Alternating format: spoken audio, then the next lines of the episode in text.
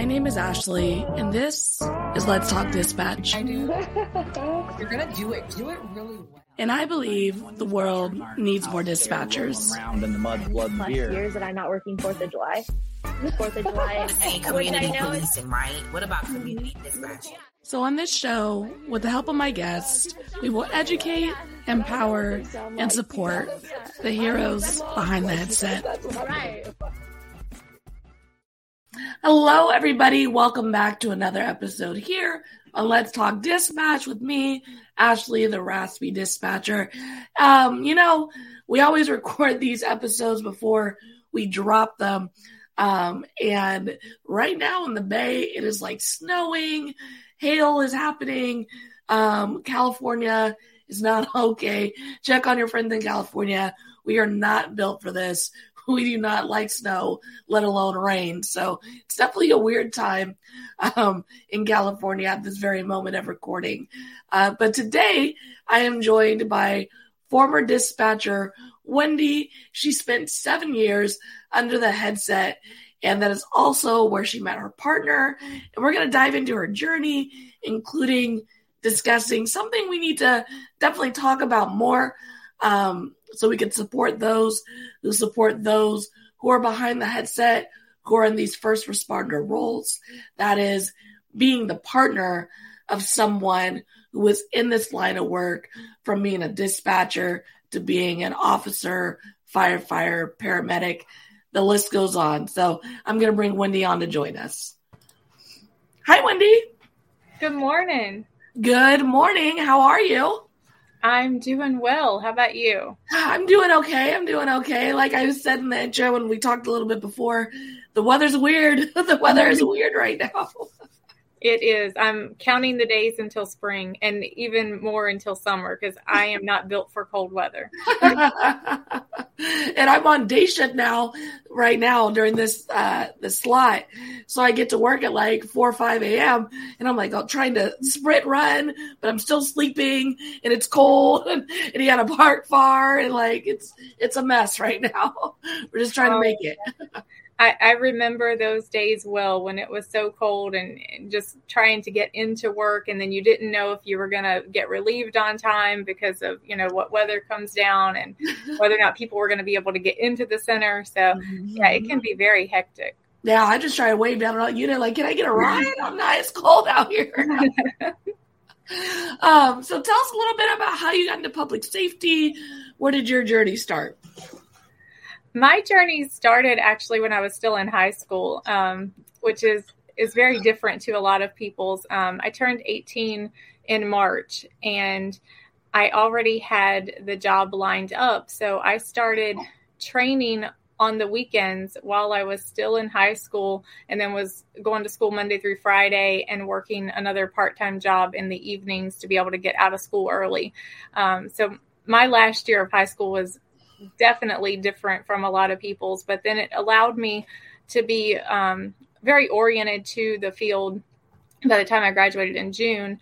And I was able to start um, being somewhat turned loose, you know, with short staffing issues.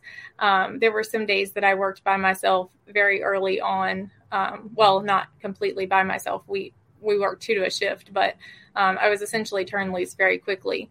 Um, and the reason I got it lined up so easily is I had um, an uncle who was a volunteer firefighter in the area.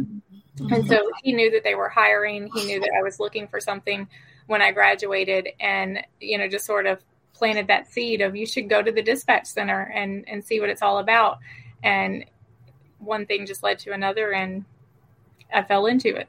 Yeah, that's such an awesome experience, I would imagine, especially in high school, like, you know, listening to calls or even just going to training on weekends. Like, I think the great thing about this job, one one of the great things about this job is it is entry level, meaning you don't need to go to college. You know, you can come straight out of high school in most dispatch centers and get on the job training and get into a career with some stability and some security.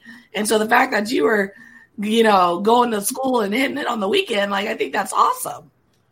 Yeah, it, it was very interesting. And that's mainly why I drifted towards it. I, college was not an option for me at the time. um, mostly because of financial reasons. And I, I really wasn't in a place where I wanted to move far away from home. Um, so it, it was, you know, that job that offered the stability and, and good pay, um, you know, for an, an 18 year old that didn't have any other strings attached Mm-hmm. um, at the time and was like, you know, 10 minutes from home and in the community that I grew up in. So those were all good selling points for me.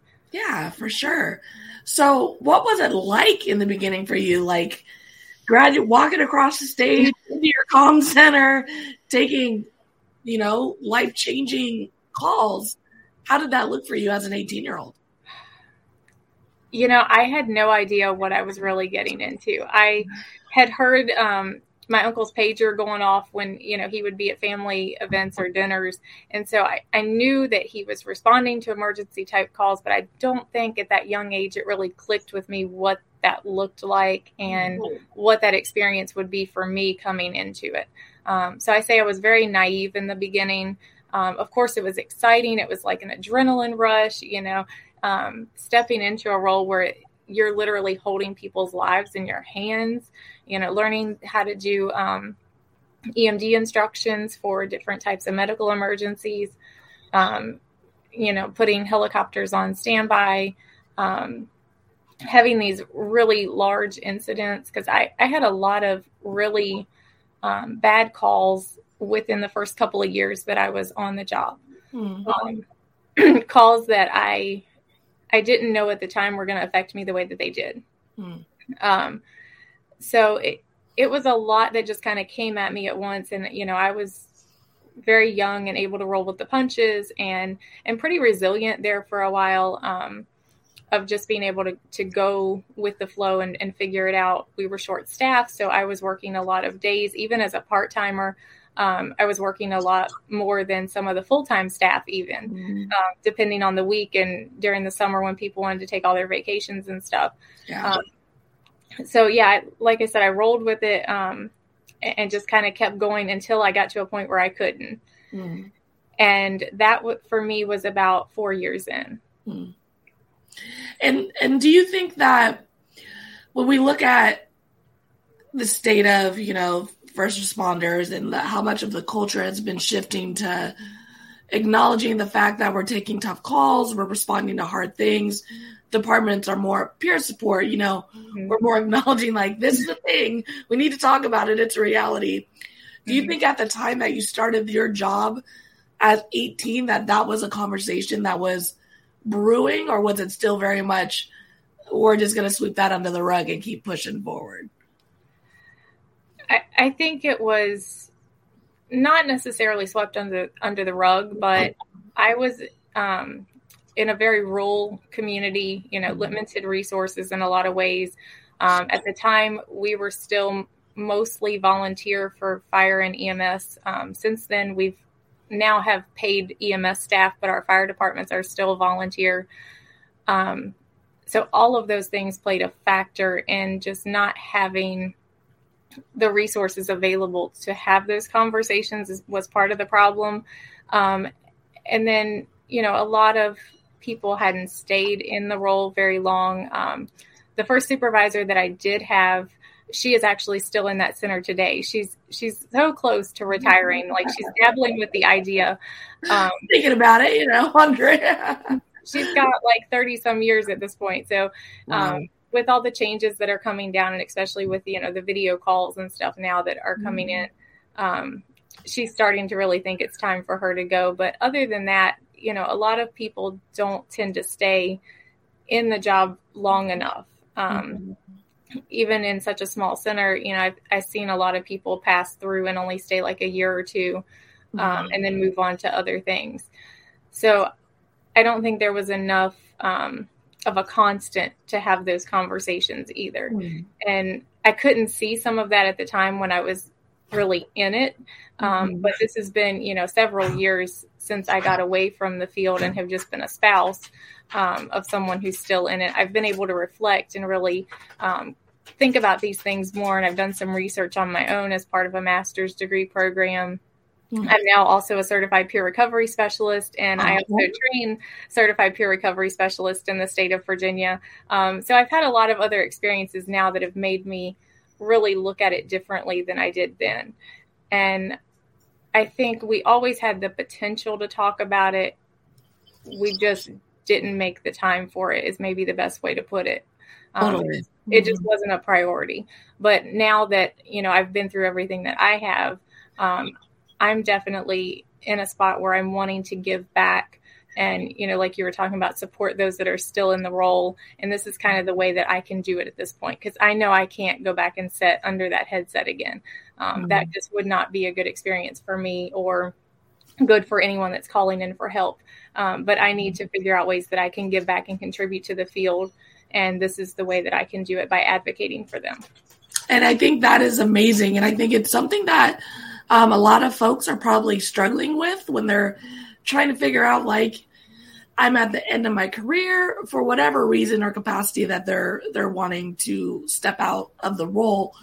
Is kind of like, what comes next, and how can I still dip my toe in this thing that I love doing, um, while still protecting myself in the Mhm. process. Um, and I think one of the one of the great things about this line of work is that we we're all bringing a piece of ourselves to the job, right? Mhm. And so there are things that we do in our personal life that can have positive impacts on the community that is still answering the calls. And for you, you know, you took your personal experience and bringing it back and having these conversations and being a resource Mhm. for folks who are still in this line of work. And you you met your husband Mhm. um, doing this job. Uh, you want to tell us a little bit about that and how you guys met and you know how you guys make it work, both uh, having that experience. Yeah, it, it was really funny how we met. Um, he was the last one of the staff that I, I actually got to meet. Um, and we didn't work together a lot in the very beginning. I didn't train directly with him. Um, I trained with the other lady that I was talking about who had been there for quite a few years um, between her and the other supervisor, and then got passed around um, to kind of watch some of the others who had, had been there because they really didn't have a person dedicated to training. So it was just kind of whoever they could stick you with at the time, which I thought was great. It was good learning from lots of different people and seeing how different people handled things. And then that way I could put my spin on it. Um, but I didn't get that experience so much with him. Um, but I didn't, I met, I met him. He worked mostly night shift and, um, we just sort of clicked from the beginning. We became really good friends, I would say first. Um, but then when we did transition into that dating phase, it happened very quickly. Hmm.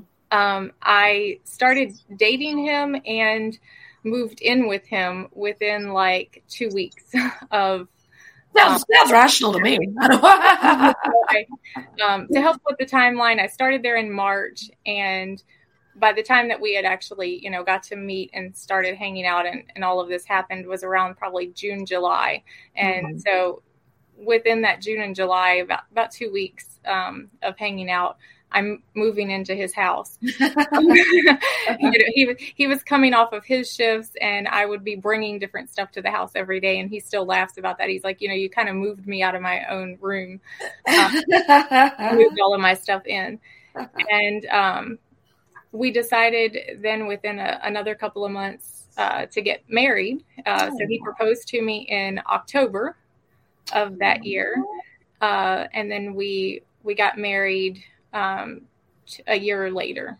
Yeah, because we bought a house. So th- things were very, very, like I said, very quick between us. Mhm. Um, we kind of knew that we were meant to be together, and we had to, of course, figure out schedules of, you know, how are we both going to work for the same agency and and still have a life and all that good stuff. yeah. So for the first probably year, year and a half, we were both on night shift, but opposite night shifts. Mm, okay. So I was working with another girl, and ironically, her boyfriend at the time was one of the road deputies. Um, so he also worked opposite of her, but we had this kind of group going where um, when we worked our night shift, the two of them, the two boyfriends, would come hang out with us. and then they would work the opposite shift. And we didn't i don't think we really went and hung out with them as much. But they tended to always come and hang out on our shift in the center. Just kind of extra bodies you know they would come and have uh, a late dinner with us and, and that kind of thing so that was that was a really fun experience. Um, and then we got to a point where you know it seemed like we were always living because he was there on my shifts. It seemed like we were always living at the dispatch center, and we didn't have a lot of time outside of it. Um, Supervisor's like, why do you guys keep bringing your stuff and moving them out of my drawers? Like we're living here, so we might as well get comfortable. yeah, we we were kind of advocating, and it was a touchy situation being in a small center, but we advocated for us to be able to work the same shift. Mhm. Um, and this was right before our wedding. Um, so they actually let us try it because neither one of us were supervisors, so we were peers. Um, so they let us try being dispatch partners, and we actually planned our wedding on night shift in the downtime. so that that worked out pretty Yeah. well. And then a lot of people thought, you know, neither one of us were ever going to leave um, that particular job because you know we had it worked out where we were on the same shift and then we had all of our time off together so they're like you know you guys have the perfect gig going here and i'm like well because it's ups and downs like you're seeing a lot more of the positive because you're not the one actually in it yeah. um, but it also meant that we took work home with us Mhm. um, it meant that if i had a bad call he had a bad call because he was on shift with me and that's essentially what ended up happening. We worked. Um, I, I talked about some really bad calls happening early on. We worked three really bad calls together, Mhm. um, including one where a child died in a fire, Mhm. and that one was kind of my breaking point. I knew the family very well. I had grown up um, in that same community, so I, I knew them. Um, when I answered the phone that night, you know, the voice was familiar and and things just really started falling apart from there. We did a debriefing, um, bought in a, a CISM team, and I remember going to the parking lot of where that debriefing was held, and I couldn't even get out of the vehicle. Mhm. Um, I just I sat there and I was like, you know, it's nice that they're providing this for us. I just can't go in. Like No. it was just too much, too close to home, to everything. Um, so that was really when I started thinking about making a change and getting out of the field. Um, I ended up not getting out of the field right away, though. I switched agencies to the Park Service Mhm. did that for another year before I actually ended up leaving. Okay. So I I think that something to touch on in, in your story is that the the aspect of dispatching in small smaller towns or even just towns you grew up in, the likelihood or just living where you work, right? So the likelihood of you taking a call from someone you know or someone who's familiar to or even the barista at your Starbucks, you know, like these people you personally see daily in your city or the people you've grown up with, family, things like that, are calling for emergency services and you're just at work, you know, and you just have to take the call. And I don't know if a lot of um, regular folks, citizens realize that we are humans as well and we have relationships with our community and that does happen. We do sometimes have to take phone calls with people we care about people we know uh, or people we have this weird familiarity with because of where we work and where we live. Um, and you just have to you know get through it and or wait till you're at a safe place to pass it off because you can't just put someone on hold during a crisis, right? Exactly. Especially when you're working in small centers where um, that first one I was at mostly was two to a shift. Um, occasionally you would have a third, but it was normally just the 2 Mhm. And then when I went to the park service, um, that was one person to a shift, except during like really busy months. Uh, like in October, you know, it's tour season, the leaves are changing. So they tried to have more than one person on during those days. Um, but the rest of the time, it was a one person gig. So Yeah. yeah, it was all on you. Exactly.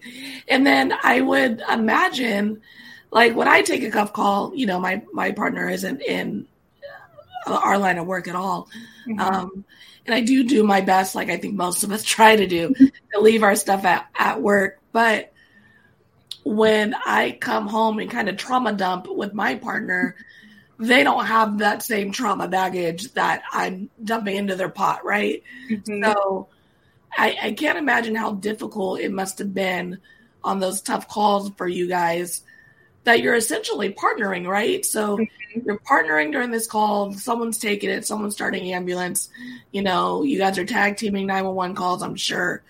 Um, and then the dust settles and it's kind of like, well, now this is this is my person who I'm gonna come home and I'm gonna trauma dump with, but you guys have already gone through it together. Like, what did that look like? How did that feel? How did you guys work through that together?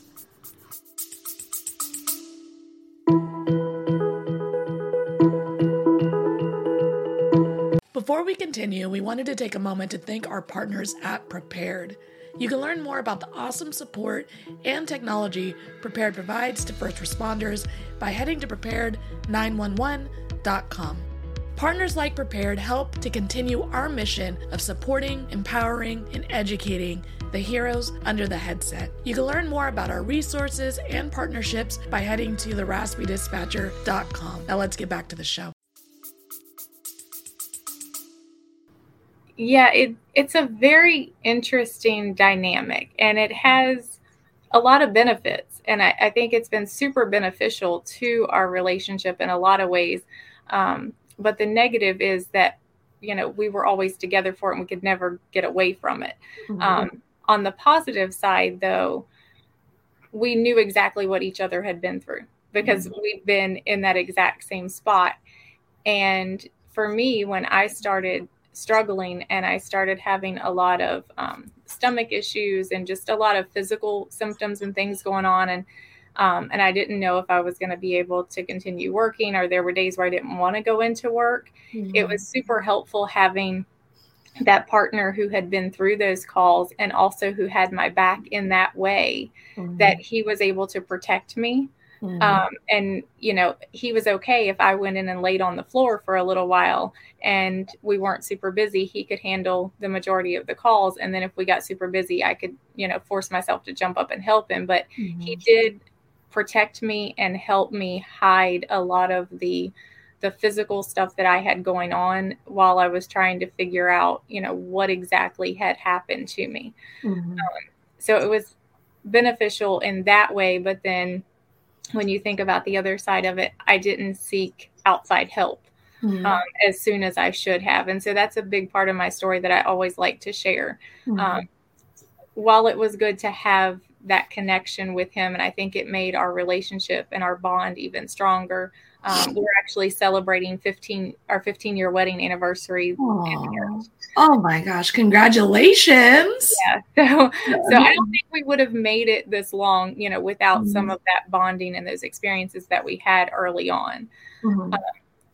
but i realized throughout my journey and and as i've transitioned into working in other fields and got into the peer support piece and everything that i needed outside help that like extra support from a counselor has been helpful um, support groups um, some of even the trainings that i've been through for peer support and the people i've met through them i needed all of those additional things um, to balance it out and not always be putting all of that on just him Mhm. because it, it it is a lot for one person and he has handled it so so well. He is such a trooper and he's been great about it and he's handled his own stuff his own baggage very well. Um, things just didn't affect him as much as they did me because he came into the field with more of a awareness of what he was really getting into. He was a Mhm. volunteer firefighter and emt before stepping foot in the dispatch center.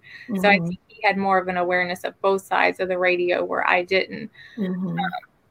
So yeah i i encourage people to you know not always just dump on you know your one Mhm. partner or or one particular person but kind of spread it out and have a larger support system and of course you don't want to be re-traumatizing people either and I, I did Mhm. this a little bit with my mom um, she was the one other person that was my phone call always when i was going through the really bad stuff Yeah.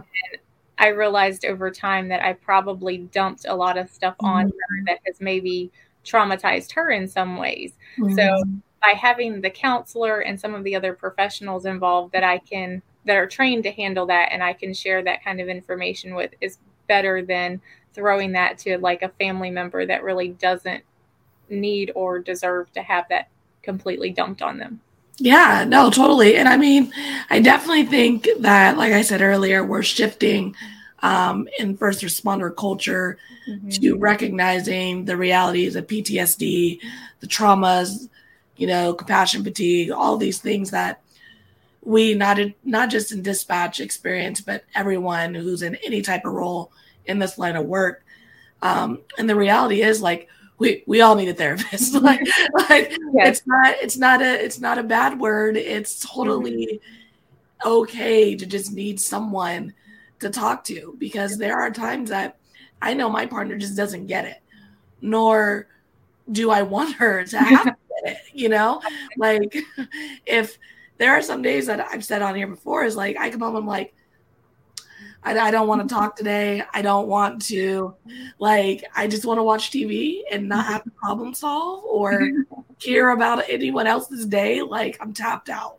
And, you know, like, we we have built that relationship where we can like give each other that grace um but it's so true that we just all sometimes you just need someone else to mm-hmm. listen and get it and it's not a negative thing or um vulner or a weakness that you you have that other outside help.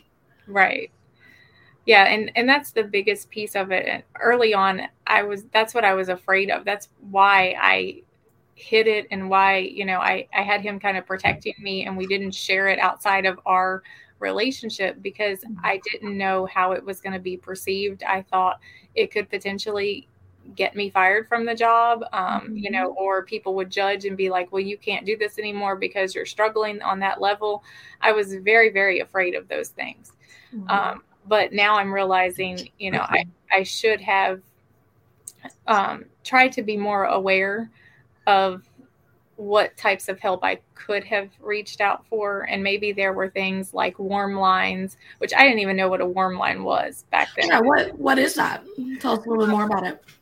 So a warm line is um, not exactly like a crisis line. Like 988 is a crisis line, mm-hmm. and you're in a, a, higher state where you need more direct levels of care um, and connected to resources on that higher level. But a warm line is kind of like a step down in Virginia, we have one that's run by a peer run organization. Mm-hmm. So everyone that answers that phone is a, a, peer recovery specialist. They've been through that training, the same training that I have, and that I also teach the curriculum for.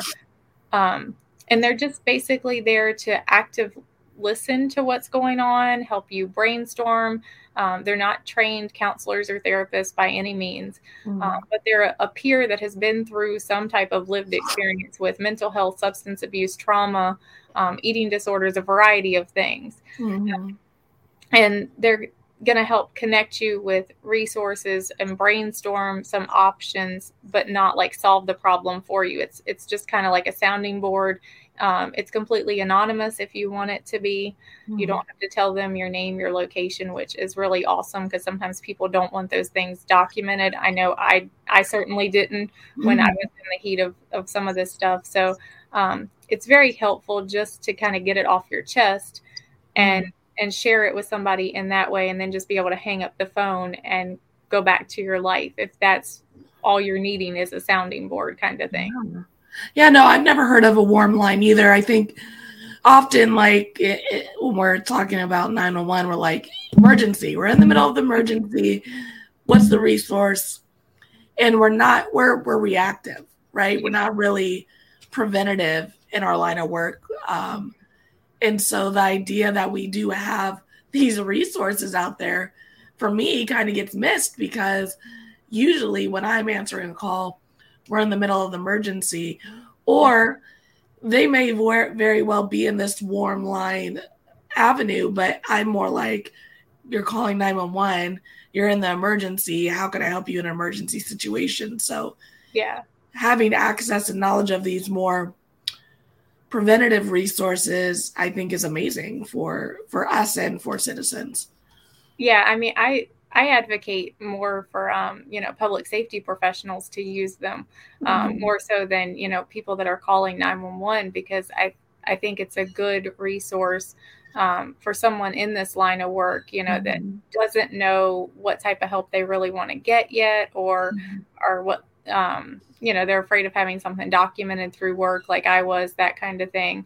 Um, i think it's a great resource.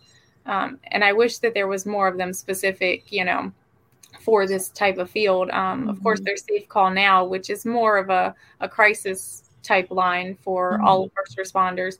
Um, but they can kind of act as a warm line as well. They promote themselves kind of both ways um, and then another one that's recently started in Virginia is called Hero. And that one is a, a Virginia specific one for first responders. That's a warm line. Um, so they're becoming a little bit more popular and they're coming out of this kind of peer space, Yeah. um, which is really good to see. Yeah. No, definitely. needed for a long time. Yeah. Yeah, seriously. And so you've gotten it, you've you've gotten out of dispatch, you know, you made the exit. Um, and you've been diving into like peer support and things of that nature. How did you shift to that journey? You know, what what did that pivot look like? Oh, that that pivot was very chaotic and very drawn out, which is why I'm laughing. It was Um, like a stutter step, huh?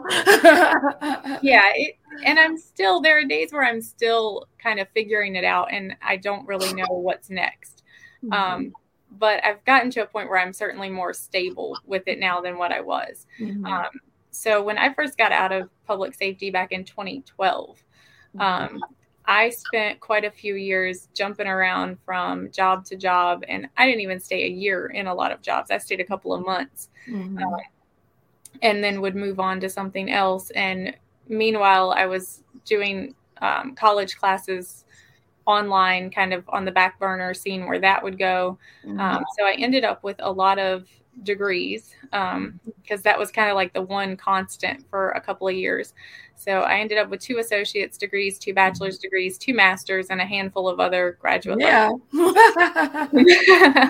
at least that was a positive. I got my education. yeah, good for you.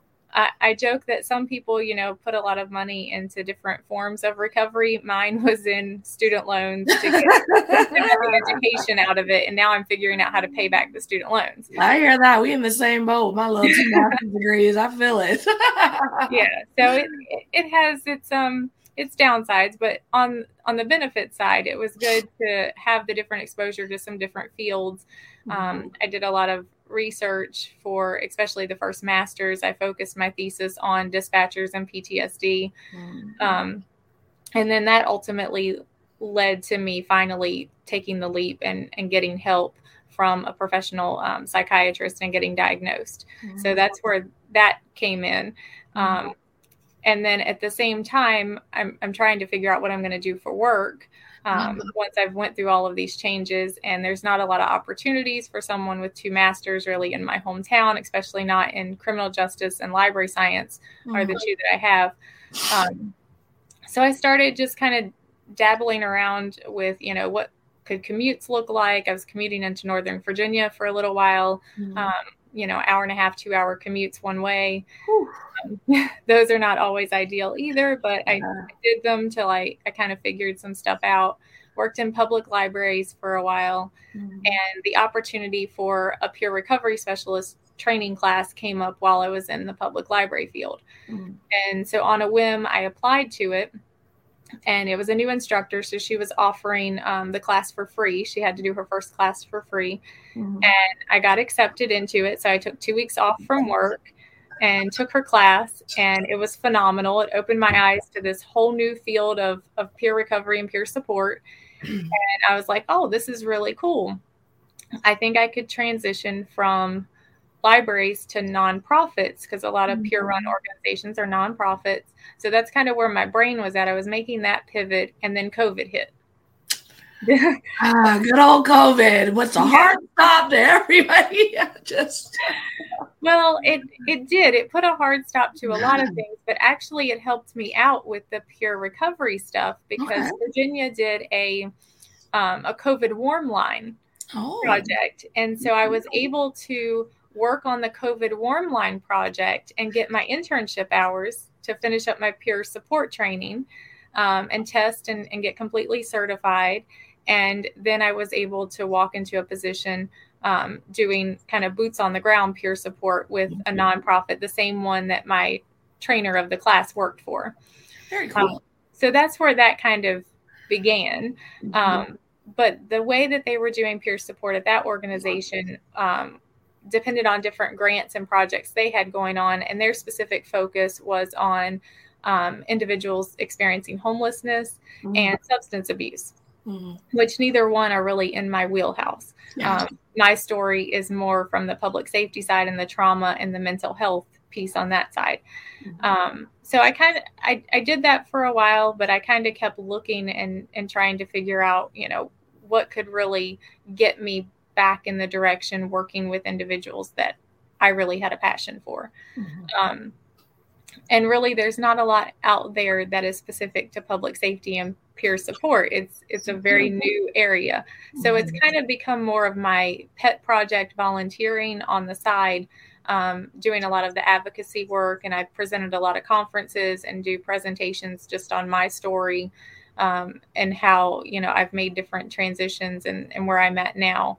I um, I talk a lot about different evidence based practices that I've utilized over the years because that's a big piece of it, including the counseling um, and things like tapping is a new thing that I'm getting Mhm. into. Mhm. So yeah, that's kind of the pet project. Um, but I ended up professionally switching um, and working for DARS, the Department of Aging and Rehabilitative Services, for a while, Okay.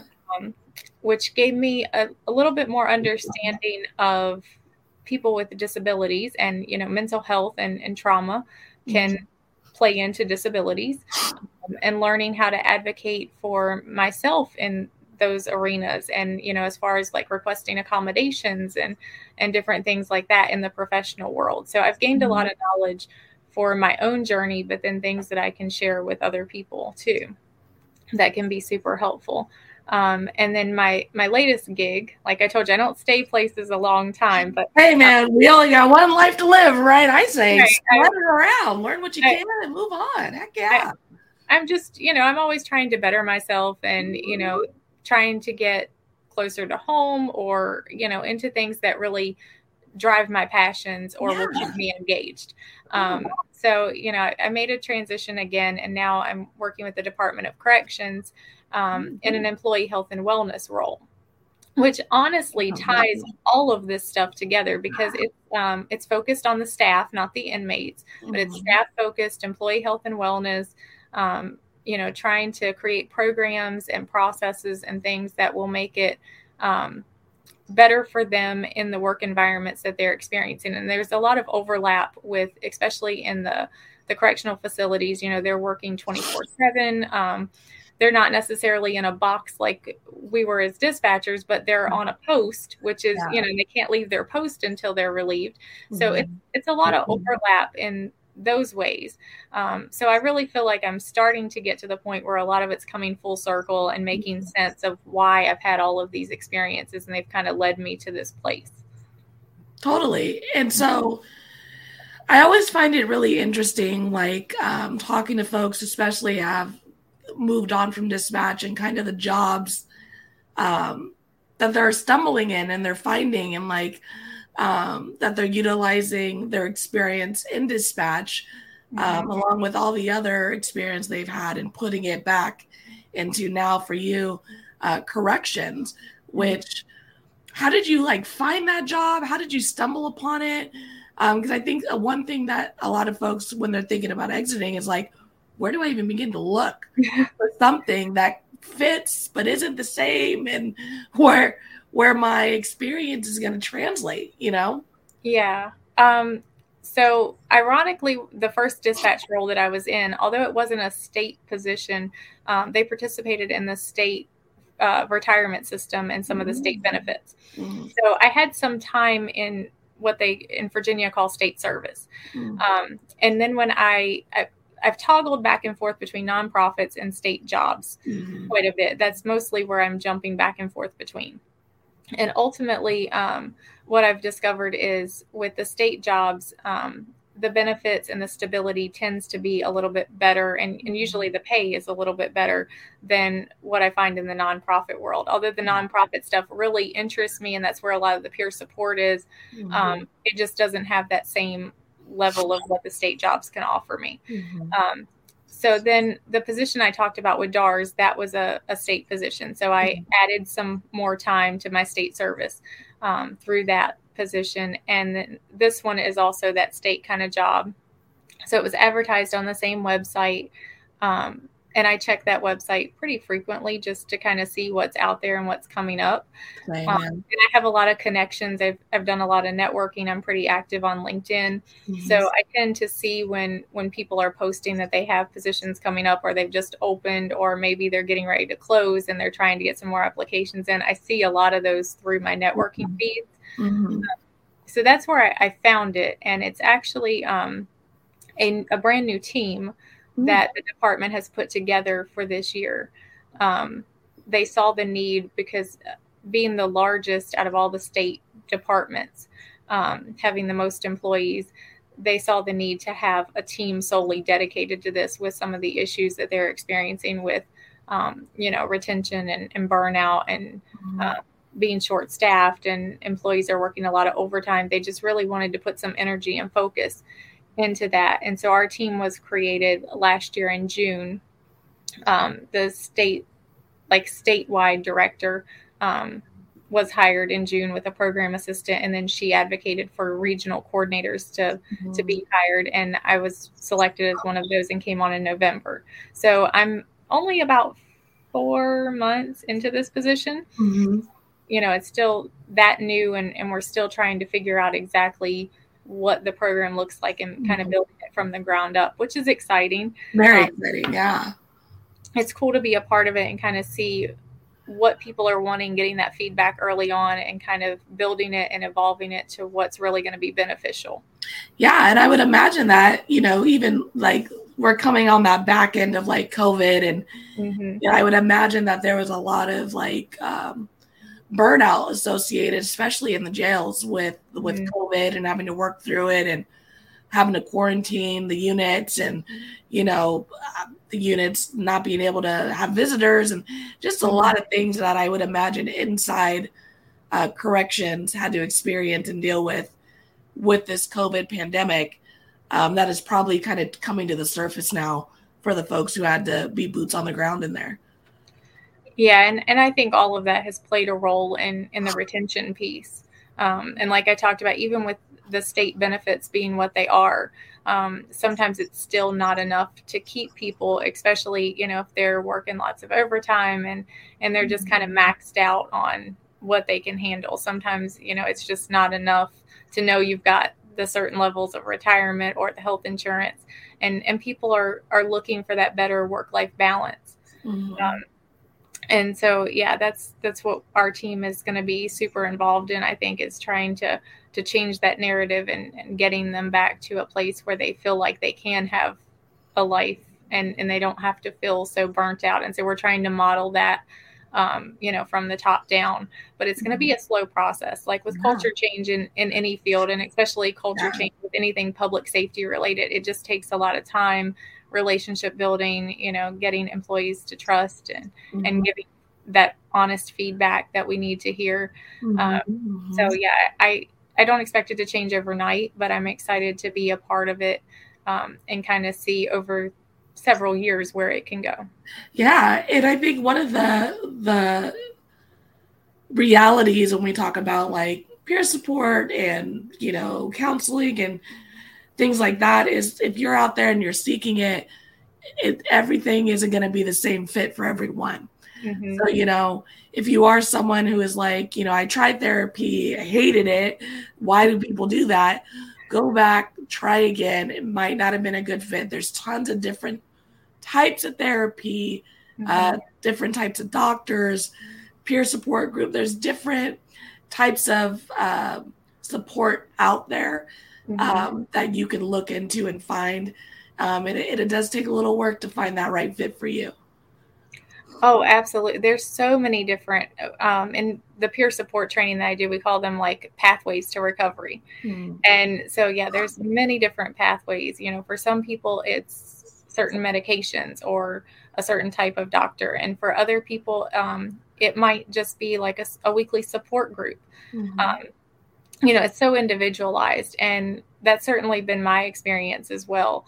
You know, I've tried things on and off. Um, some things stick, some things don't. Um, sometimes what works one year doesn't work the next year.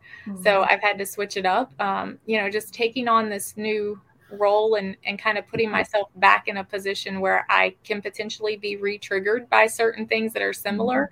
I've Mhm. had to add to my toolbox with some Mhm. different coping skills. And so that's why I got into the tapping uh, Mhm. recently. And that's been uh, just kind of an additional thing that I've experimented with. But do I think I'll do it?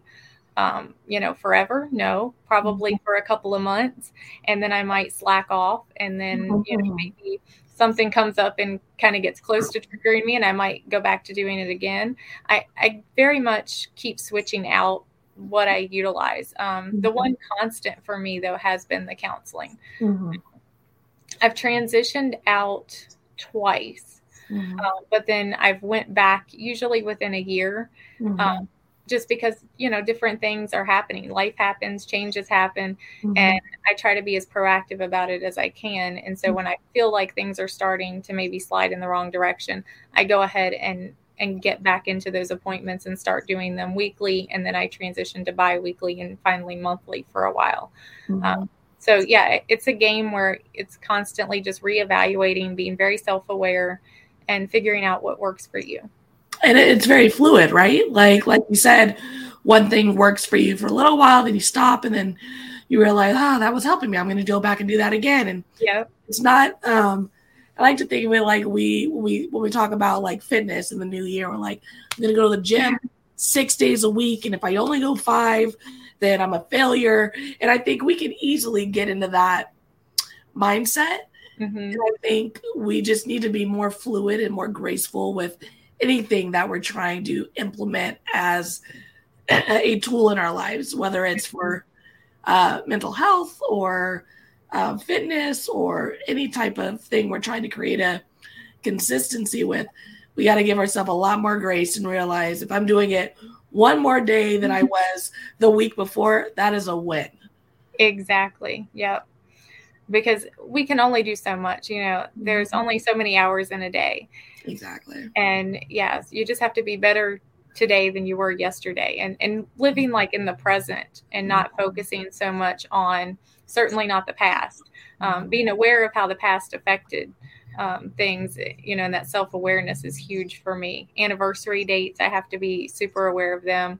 Um, I have an anniversary date of that fire I was talking about is actually next week. Oh, wow. So I, I plan those out and kind of have them on my phone as, you know, hey, this is coming up. Kind of be watching yourself a little more closely. Maybe don't plan anything really stressful or high key on those days if you can help it.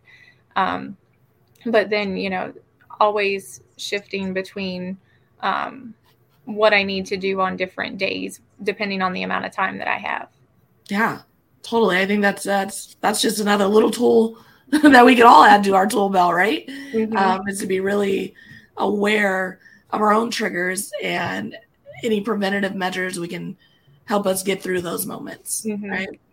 Yeah, and I talk about them now very, you know, candidly and everything, but I'll say in when I was like in the thick of it, um, you know, in those last years when I was still trying to hang on to dispatching, I wasn't able to look at it this clearly. You know, Mhm. people would ask me then, you know, what do you need or what would help? And and I was just like, I don't know. I, I had no idea.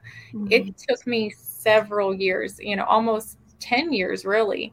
Um, because I was later getting into counseling and having a lot of those reflective sessions Mhm. um, with the counselor to figure some of this stuff out. But it, it took a lot of time for me to be as reflective as I am now. It certainly didn't happen overnight.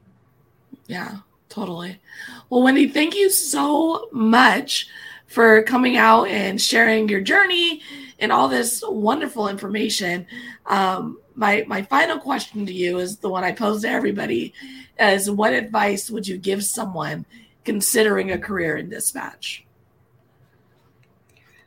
Oh gosh, that is definitely a loaded question.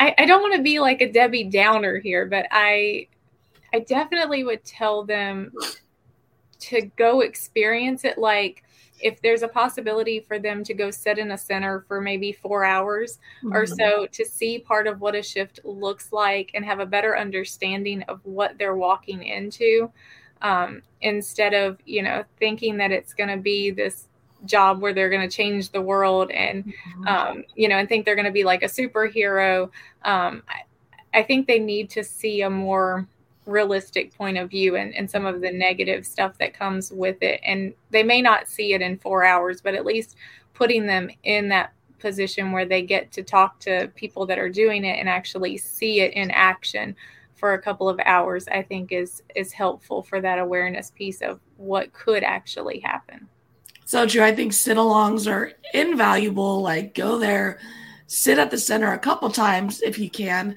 Um, it does really give you a feel of if this is something you're going to want to spend 10, 12, 14 hours, you know, of your day doing. Mhm. Yeah, because you're going to ultimately be there more than you're going to be home, it seems like, with the 12 hour shifts. Yeah. So you want to make sure that it's um, something that you can see yourself doing, that it's also a, a team at whatever center you're considering joining that you're going to jive with. Um, you know, just Mhm. having those conversations to know that it's going to feel like a good fit for you and that it's not going to be something that like two weeks in you're going to be like no i don't want to do this anymore Yeah. Yeah. No, totally. So great advice. Uh, Wendy, again, thank you so much for coming on and sharing your journey with me, talking about peer support and, you know, mental health is so, so, so needed in this line of work. And I really mm-hmm. appreciate it.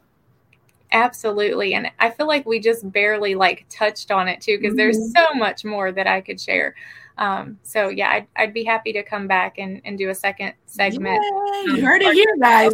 Oh, I'm, I'm going to hold her to it. awesome. Well, I'll be right back with you. Okay. All right.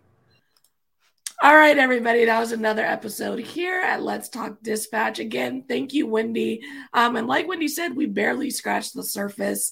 Um, we need to continue having these conversations, um, being be willing to be vulnerable, um, and realize that mental health and wellness, um, self care, these are all really relative topics in our line of work that we really need to take time. Um, for each other and ourselves because it's specific to each of us. What works for Wendy might not work for me. Um, so really get out there and find that thing that really helps you um, and really adds to your tool belt. Um, until next time, everybody, stay raspy. Thanks for joining us here on Let's Talk Dispatch. Don't forget to hit that subscribe button and leave a five star review. Consider joining our Patreon for exclusive content early access to episodes, and discounts on merch at theraspydispatcher.com. Follow us on Instagram and Facebook, and subscribe to our YouTube channel. All of these things help support the creation of more content because the world needs more dispatchers. Thank you all again for the love and continued support, and until next time, stay raspy.